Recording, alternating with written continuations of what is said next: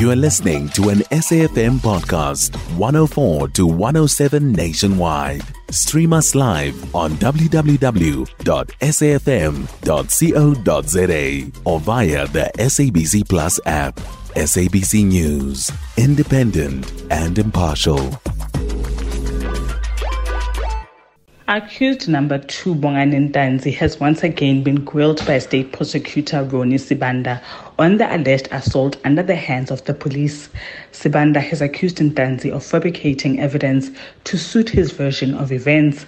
Sibanda says the vehicle tracking data does not support one version by Ntanzi that he was allegedly assaulted near a dumping site in Soweto on the 19th of June 2020, the day he allegedly made the first confession statement.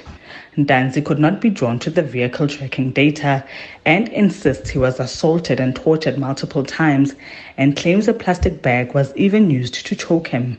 Ntanzi also says he did not know what was contained in the documents and although confirms it is indeed his signature on those documents, he however only signed as he was tired of the assault and he feared for his life.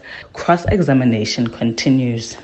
There was a reporter, Pearl Magubane, who's following court proceedings.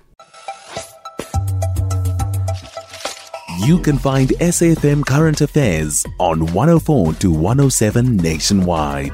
Our podcasts are available for download on all our digital platforms. SAFM, leading the conversation.